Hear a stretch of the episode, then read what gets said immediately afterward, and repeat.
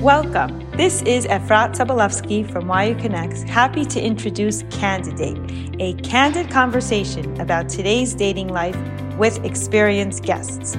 Our wonderful host this evening is Rabbi Shmuel Ismach, Rabbi of Young Israel of Great Neck and Rebbe in the Stone Beis Medrash program at Yeshiva University. This podcast is anonymously sponsored Le'ilui Nishmas Chano Chaim Ben Yaakov HaKohen and by the Shlomo and Cindy Silvian Foundation.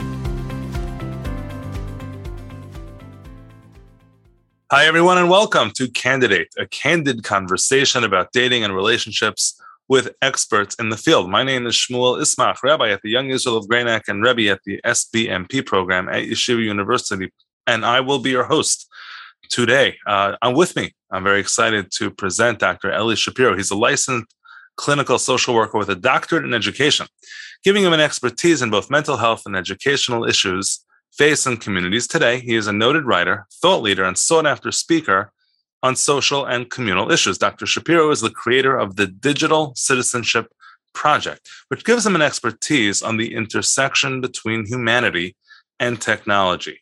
And uh, first of all, hi, uh, Dr. Shapiro, how are you? Good, Baruch Shem. How are you? I'm great. I'm great. Thanks for joining us. So this is really exciting because I, I feel like the entirety of human relationships, not just dating, but everything has changed so much with uh, these layers of technology, which we've added to all of our interactions, almost replaced uh, interactions with technology instead of uh, you know just general interactions. So i'm very curious what you have seen and what you have discovered and what you have to say about how this affects the process of dating particularly in the initial stages of relationship. So let guess generally like what are the major issues as you uh, see them and the obstacles in connecting with somebody else when you're using technology in those first interactions well, I think it's important to to note, and and you indicated, you know, we're living this whole new generation. Things are so different. Even even from from ten years ago, we have had a major shift in what the social norms are, what the expectations are. It wasn't too long ago that online and dating was a creepy thing. Um, really, not too long ago. And I was just speaking uh, the other night somewhere, and we were discussing what it was like back in the 90s with AOL. I remember the dial up on the 56K modems. Oh uh, yeah, I, I, used to be able to do that sound. I used to be able to do that sound, but I'm not. Gonna, I'm not going to do it today on the. Yeah, on so the, you'd get those discs, 99 free hours, and get a list of phone numbers, and none of the phone numbers would work, and you'd finally get to a number that worked, but you wouldn't want to tell anyone in your neighborhood and then you'd like log on and someone would pick up the phone in your house and break the connection. And everything we did with technology in the 90s it was so deliberative and so thoughtful and strategic. You'd have to spend time saying okay i'm going to go online now. I'm going to utilize technology. And where we have come to and i think the watershed moment was 2007 when the iphone came out the portability and ease at which we could access technology and engage with technology completely shifted. And as a result of that shift, and the ease at which we can access and utilize technology, a whole host of challenges came along with it. So when you think about it off the bat, impulsivity is one of the big issues, and particularly in a relationship, in any relationship, in any communication, early stages, late stages, there's something about technology that promotes impulsivity that can create challenges in relationships. So, n- number one is impulsivity and we can talk more in depth about that. Yeah. So, um, so, so, what would be an example of, let's say, I meet a person and I'm going to say or do, or uh, maybe like commit to something, which is just easier for me to do. Is that is that the issue? That it's just easier to text words than to say them? When I was a kid growing up, if a child, uh, if, if I was angry, and I, you know, I think kids across the board were told this. You know, if you're angry at someone, you write them a letter and you put it in an envelope, you wait a week, and then by the time you're ready to send it, usually the issue has resolved itself. And so we had built in to the natural order of things a way of sort of postponing our impulsive responses and to avoid consequences. Uh, and today, when we're upset about something or we have a strong emotional reaction to something, what do we do? We text, we blog, we tweet, we comment, we message, all because we have that device in our hand. So, similarly, in a relationship, in communication, and in the foundation of a relationship, something might come to mind, and we've already been conditioned to send that out, to communicate it without thinking about the potential consequences. Uh, one study that I saw found that 57% of adults uh, reported uh, sending a text or a, a, digital message of some sort and, and regretting it uh, within the last uh, three months. And 22% report doing so on a weekly basis. So when you think about quarter of all adults sending things in an impulsive way and regretting it, you know, in the early stages of dating, we we are looking at so many factors. Everything's under a microscope. So if we're going to be impulsive uh, with our communication with, uh, you know, a potential match, it really can derail what could possibly be a good relationship just because of the very nature of impulsivity that uh, devices and digital communications promote. I uh, I actually heard a different version of that letter. Um, when you are upset about something, I was told write an email and say everything you need to say, and then do one of two things: either hit delete or put it into a folder called "mistakes I almost made." You know, like that. That that was That's the, a great idea. The, that was the answer that I got. Okay, so that is a uh, seems like. By the way, I by the way, the point the point you're saying, by the way, we are more impulsive on portable devices than we are on computers. When you think about it, when you have to send an important email, you don't do it from your phone. You do it from a computer. You wait till you have Yishuv Adas, you're going to sit down, you're going to focus. And that really underscores that dynamic. There's something about the phone that then the texting and the instant messaging that makes us more likely to shoot something off without thinking about the potential consequences. And there are so many potentially good relationships that get derailed because of it. Uh, and even if, if you're in an established relationship with friends, how many times do we respond something something quickly without really being thoughtful and deliberative about it? Um, you know, again, back in the 90s, we were forced to be thoughtful and deliberative about everything we communicated. But today, uh, that challenge really, really does exist, and particularly in in the in establishing a relationship. Yeah, so I, I actually can think of uh, another element of this, the downside of impulsivity, that the mistakes that you make are actually, you know, always retrievable.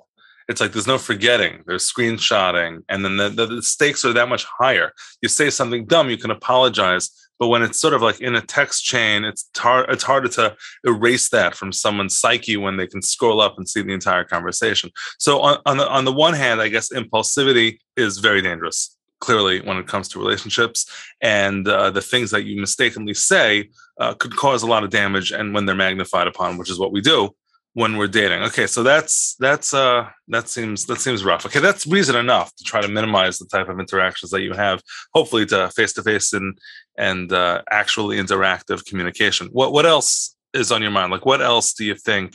Yeah i think that what pairs uh, really naturally with impulsivity is is something called the online disinhibition effect, and this is something that psychologist John Suler identified probably as early as 2004 2005 that we are more likely to do or say something uh, in the digital realm or through a digital communication than we would in a face-to-face conversation. There's a certain degree of inhibition we have in face-to-face meetings and face-to-face conversations, but as a result of the perceived anonymity that the digital realm offers, it is significantly reduced. And, and one of the ways to identify it is if you're supposed to have a difficult conversation with someone and you're sort of, you know, going back and forth whether to have that conversation, you say, all right, you know, maybe I'll just text them.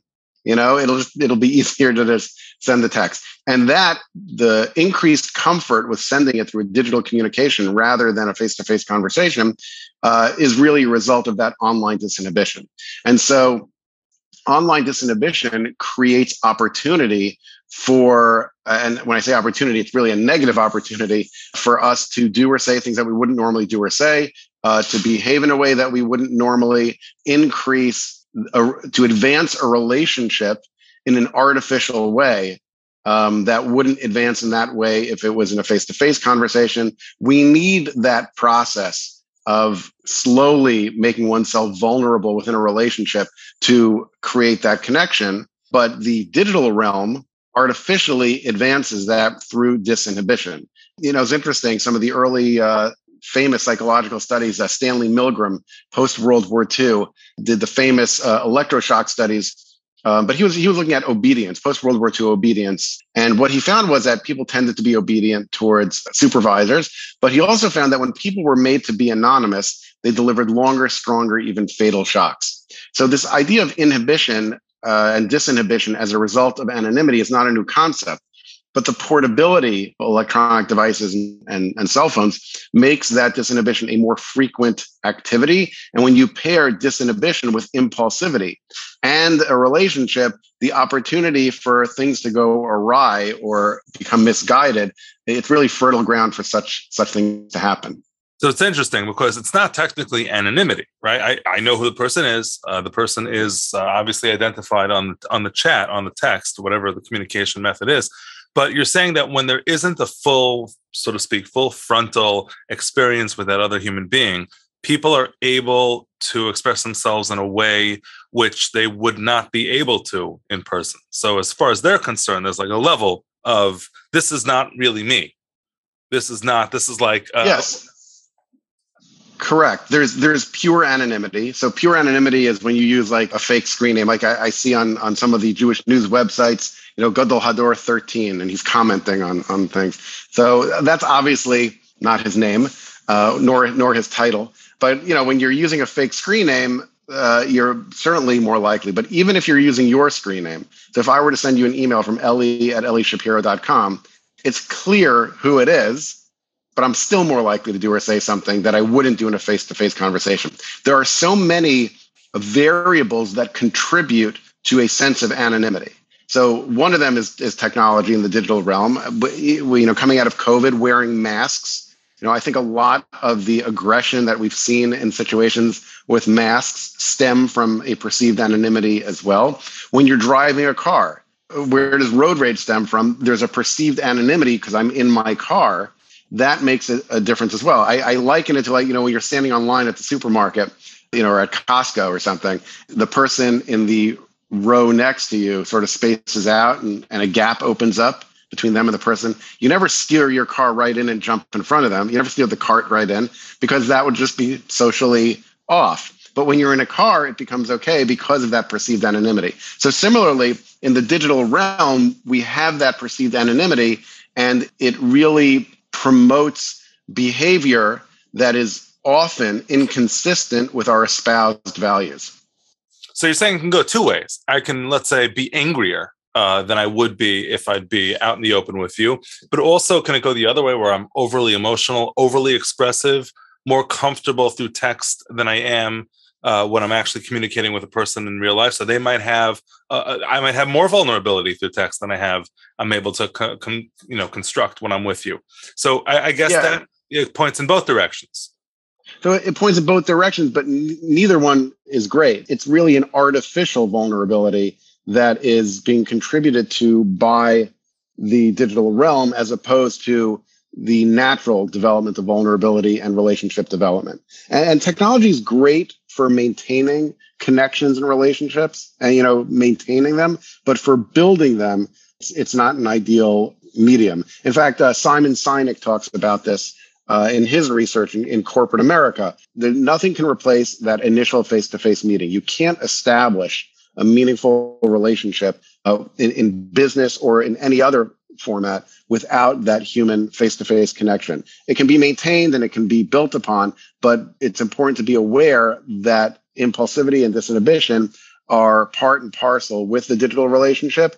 And I think that awareness and self regulation when it comes to technology uh, is an important part of it. And a, and a question fundamentally we have to ask ourselves uh, when we communicate through the d- digital realm, um, because it is a, a, tremendous convenience, is this something I would say in a face to face conversation? And we have to ask ourselves that.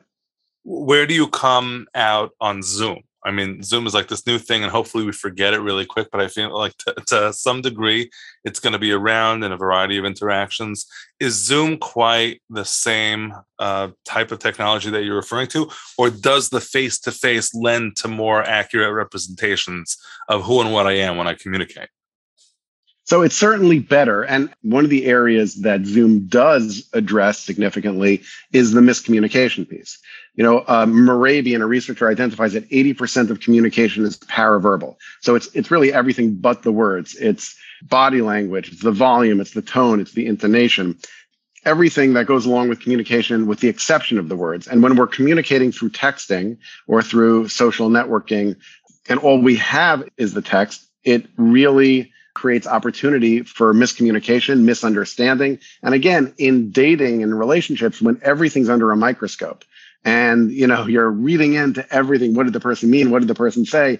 Uh, how am i interpreting it? It becomes a lot more difficult. So with zoom you have the advantage of getting the full picture of what's happening communication wise you're getting a, a fuller picture uh, of that. You know it's interesting just to prove that it's everything but the words i think all of us are guilty of this where on on friday night you know after we wash for hamotzi before we actually make the hamotzi. We have entire conversations without saying a single word, all with body language and, and different sort of news and us and and grunts and hand motions. So that's really 80% of communication. We can actually have full conversations. But when you're talking about the digital realm, when you're talking about just the text, the impulsivity, the disinhibition, the miscommunication, it's amazing that anyone has healthy, developed relationships when it comes to uh, the digital realm. Right. So that that's a third category, I guess. Miscommunication. We talked yeah. about impulsivity. We talked about disinhibition. So I guess miscommunication is another issue when it comes to chatting or that type of uh, digital communication. I mean, one of the benefits, I'm not sure if it's a benefit, but one of the benefits of emojis is sort of like the replacement of uh, i guess this is the visual that goes along with the statement. So we don't quite have a sarcasm font. I know a lot of people wish we did but we have like i could sort of intone what i'm trying to say through some sort of emoji. Does that really do the job or not so much? Well i mean emojis are you know more helpful in, in most cases than not having the emojis but people read emojis differently. Not everyone views the same crying face. I, there's the one with the waterfall and the eyes. I, I, don't know if that's a sad thing or a happy thing. I, I suppose it's in context, but I think people interpret differently what the person is sending versus what the person who's receiving it what they're seeing we could both look at the same um, emoji and have different understandings of what it means and so again in a relationship where where you know you're looking in uh, and and reading into uh, so much an emoji can actually complicate things I was speaking to a shadchan uh, a while back, and they told me a story of a couple that was engaged, and he sent her a uh, a text that said, uh, uh, "Looking forward to seeing you later," and he put in some flowers emojis of uh, different flowers. And for some reason, um, which I can't explain, but the platform he was sending it on and the platform she was receiving it on transposed the flowers into guns and knives. And now it read, can't wait to see you later with guns and knives. And she, you know, was ready to break the engagement. They did clear it up. Uh, maybe maybe but, they're uh, axe throwing. I heard that's a thing now. Okay. Yes. That's sort of a humorous uh, take on where miscommunication can happen with emojis. But, you know, similarly, if someone sends the blushing emoji, you know, someone can interpret it one way or the emoji with the hearts for eyes. One, one person can, can send it meaning one thing and the other person can completely misinterpret that. So I, I think it does help in most cases, but nothing compares to uh, actual communication. Right, right. I, I for for a long time I was getting the two hands together, and you know the two hands together i'm, I'm doing this visually yes. nobody on the on the air can can see me but everybody knows what that one looks like. I thought it meant something else like i thought it meant uh, with deep res- and abiding respect and that was sort of how it closed and then i realized it's sort of like a bow and thank you and then i'm like is that a religious right. thing? Am i supposed to be sending that? Am i not, not supposed to be sending that? Yeah so emojis i guess are not the the great salvation. So altogether we have impulsivity disinhibition uh, miscommunication, which which of course happens because there's not a single word that we write that can't be interpreted more than one way, and you really need to know the person. And uh, I think what's a great example the, the word whatever, right? The word whatever yeah. could be a completely dismissive uh, goodbye, like whatever, or it could be sure, like whatever, totally chilled and totally relaxed. There, there's very, very, very little that we can objectively say we have in common when we're communicating through text that is not learned from experience. Okay, so so that's those are really great, um, I guess, caution signs, and should probably push us away generally from doing too much communication through the medium, which isn't so great uh, and it isn't quite as communicative as we we think or that it needs to be.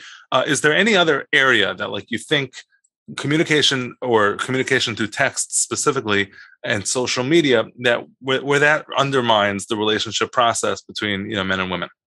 Well, you know, it is interesting that uh, men and women tend to utilize technology and social networking in, in particular for different purposes. You know, their their primary drives on social networking and social media are different. Men tend to use technology for entertainment purposes, uh, which is why you see uh, men use technology a lot more for for uh, watching videos and listening to music and and more utilitarian uh, type things.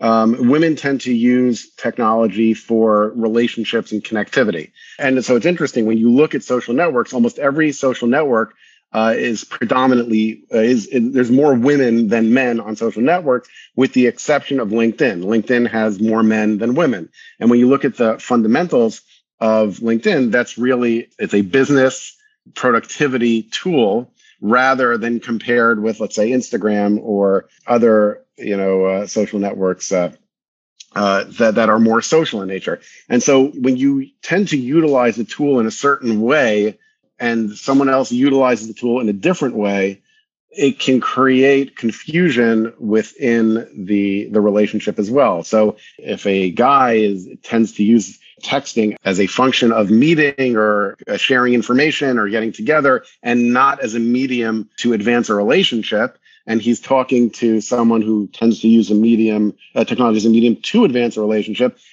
the actions and the words and the, the communication can be misinterpreted uh, by the other. And so it also it, it's important to keep that in mind that we approach technology differently. And so by basing it, uh, using it as the basis to establish a relationship, it, it can also lead to confusion within the relationship. Oh, so that's really interesting. I never thought of that. The the you know, let's say one one of the people, as you put it, the, the man might use this for short, terse, and very quick communication. She might be more flowery, and and I remember this actually coming up in a couple that I was dealing with, where you know she would respond with some long and very meaningful text, uh, saying what she felt, and and really uh, would, would would go through everything, and it would be let's say, on a hundred word text, and he'd respond with a three word just sounds good. yeah, yeah, sounds great. Like I, am in, I'm in. Yeah, I, I, agree completely. Where, where, whatever, exactly, whatever, perfect. And then, and then what ends up happening is like there's a lot of resentment because you're not doing what I did, and there's sort of like no mirroring in the relationship,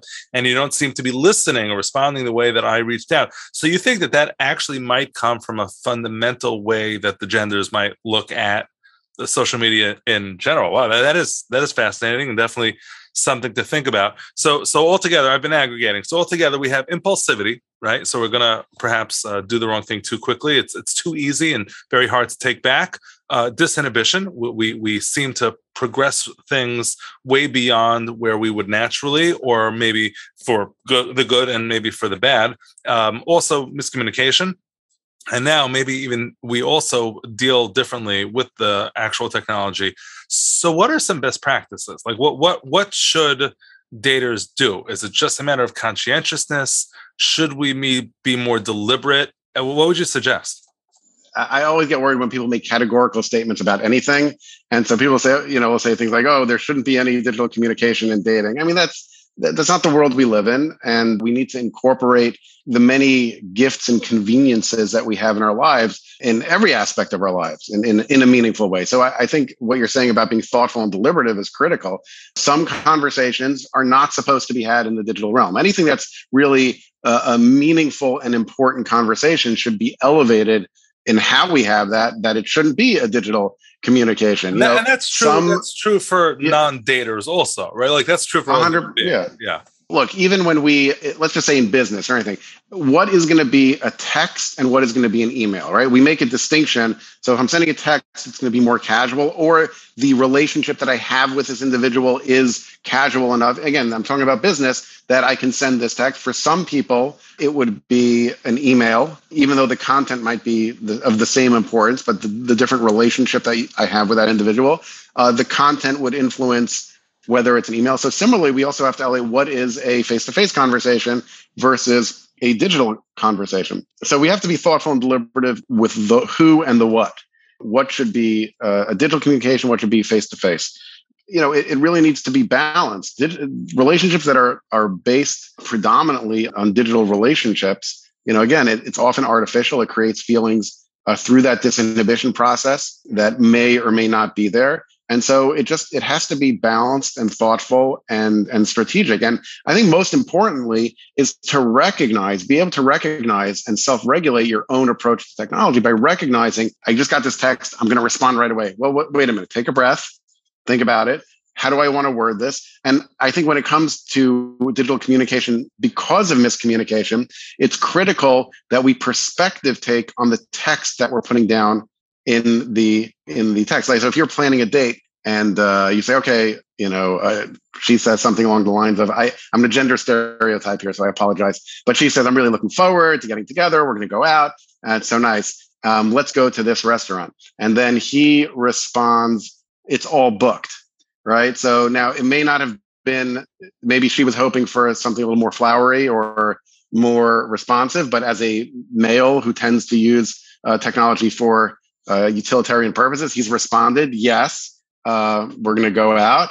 Uh, it's all booked now can also be a, a, miscommunication where she thinks that, oh, that restaurant's all booked. We can't go. And he meant it's all booked. Like I took care of it. It's, it's taken care of. So just in that simple interaction, we have that, you know, her demonstrating some degree of disinhibition and a gender stereotyped communication that is maybe more flowery, more relationship oriented. And uh, the miscommunication, he impulsively responds with an all booked, not matching her emotional needs of the communication, using language that it may have been impulsive and he didn't perspective take on how she might interpret it and then creating a miscommunication. So now in her mind, he's not that interested. The restaurant's all booked. And you know and in his mind like he responded in a timely fashion and took care of things as as men sometimes like to do. So that, that you know that very simple interaction we can see how many things can just go wrong with that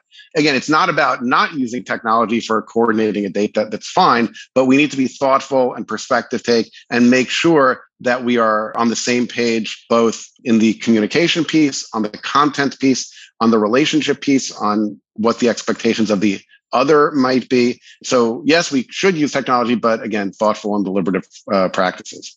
Okay, that's really great. I have actually one last question for you. We've spoken about technology as a communicating tool uh, between the between the couple. Let's say, what about technology and the presence of technology on a date? Right? You know, I know there's a lot of stuff about distraction and the inability for people to focus just even when a phone is on the table. I think probably it's polite you know it's, it's probably unacceptable in the middle of a date or definitely at an early date to take out your phone and to start that's just rude. But to what extent is it not only rude but it's actually difficult to create bonds and and it's just uh, at a distraction level where i can't really connect with the person who's next to me hard to listen hard to respond properly. Uh, have you had any experience with that type of dynamic? So i want to tell you a fascinating study. I, I quote this a lot. Uh, there was a study that was done by ucla in 2014 where they measured middle schoolers ability to read facial expressions and social cues and middle school is really that age where you're really starting to internalize it. You may have like learned some of the basic eye contact, ear contact type stuff, uh, follow up question type stuff in the early ages. But middle school, you're really starting to internalize it and engage. So they measured kids' ability to read facial expressions, social cues. They got a baseline and then they sent them to sleepaway camp without any technology. And they measured them intermittently over the summer. And what they found was that after only five days without digital technology, their ability to read facial expressions and social cues and form meaningful connections vastly improved. Without just five days without technology. And so it teaches us two very important things. One is that digital technology has a negative impact on the quality of our social interactions the quality is just it's a diminished quality no matter how you slice it uh, the other piece is that when we separate from technology we can actually repair the damage caused by the technology in the quality of our social relationships and so every audience i've ever asked this to when do you connect best with your family with your children with your friends when is that and shopping. invariably Shabbos. Shabbos. Every, everyone says Shabbos. Why is that? You don't have that technology distraction. So, with that understanding that technology serves as a fundamental distraction towards connectivity between people, to utilize technology on a date, you are just creating a barrier to uh, establishing and developing a relationship.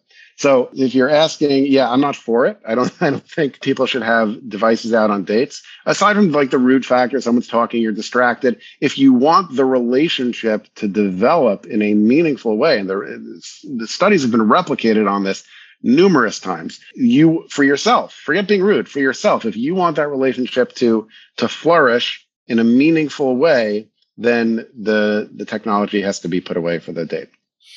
Oh boy, uh, I should put it away uh, more than that, uh, and I'm not even dating anymore. Yeah, that, that's that's great muster. That five day thing is like I wonder to what extent that could be reprogrammed at this point. Uh, this has been really great. Well, just I mean, just think about just think about Shabbos. In my own home, I haven't dated in many years.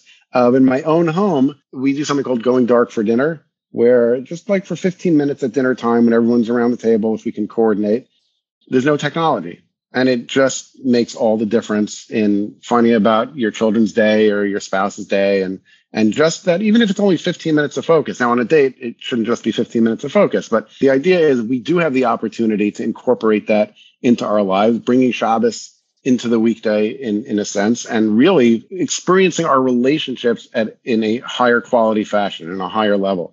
And so putting the devices away uh, temporarily Wow, that, that's a great a great vort. Uh, Zachar Sema Shabbos Lakacho. We try to bring Shabbos into our week. Okay, that's great. You can use that.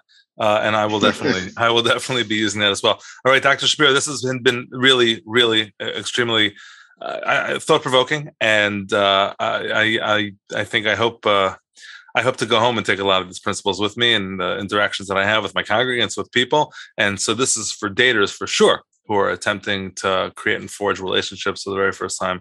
Uh, very, very important information. So thank you so much. Uh, it's been a pleasure to have you. Of course, of course. Thank you to all our listeners who have tuned in. Uh, have a great day and enjoy.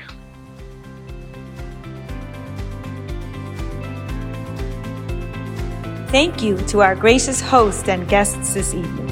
Please email us at yuconnects at yu.edu to suggest future dating and relationship building topics and guests for your enjoyment. Candidate at YU Connects.